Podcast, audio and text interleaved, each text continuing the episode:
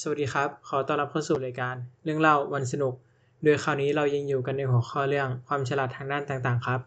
โดยคราวนี้เกี่ยวกับเรื่อง SQ หรือความฉลาดทางด้านสังคมในการอยู่ร่วมกันกับผู้อื่น ซึ่งโดยปกติแล้วมนุษย์เป็นสัตว์สังคมทำให้ต้องมีการติดต่อสื่อสารกับผู้อื่น โดยการเอื้อเฟื้อเผื่อแผ่ซึ่งกันและกันอยู่ตลอดเวลาไม่ทางใดก็ทางหนึ่ง เพราะฉะนั้นการที่เรามีทักษะทางด้านสังคมที่ มากขึ้นทำให้เราสามารถปรับตัวให้เข้ากับผู้อื่นในด้านต่าง ๆ ได้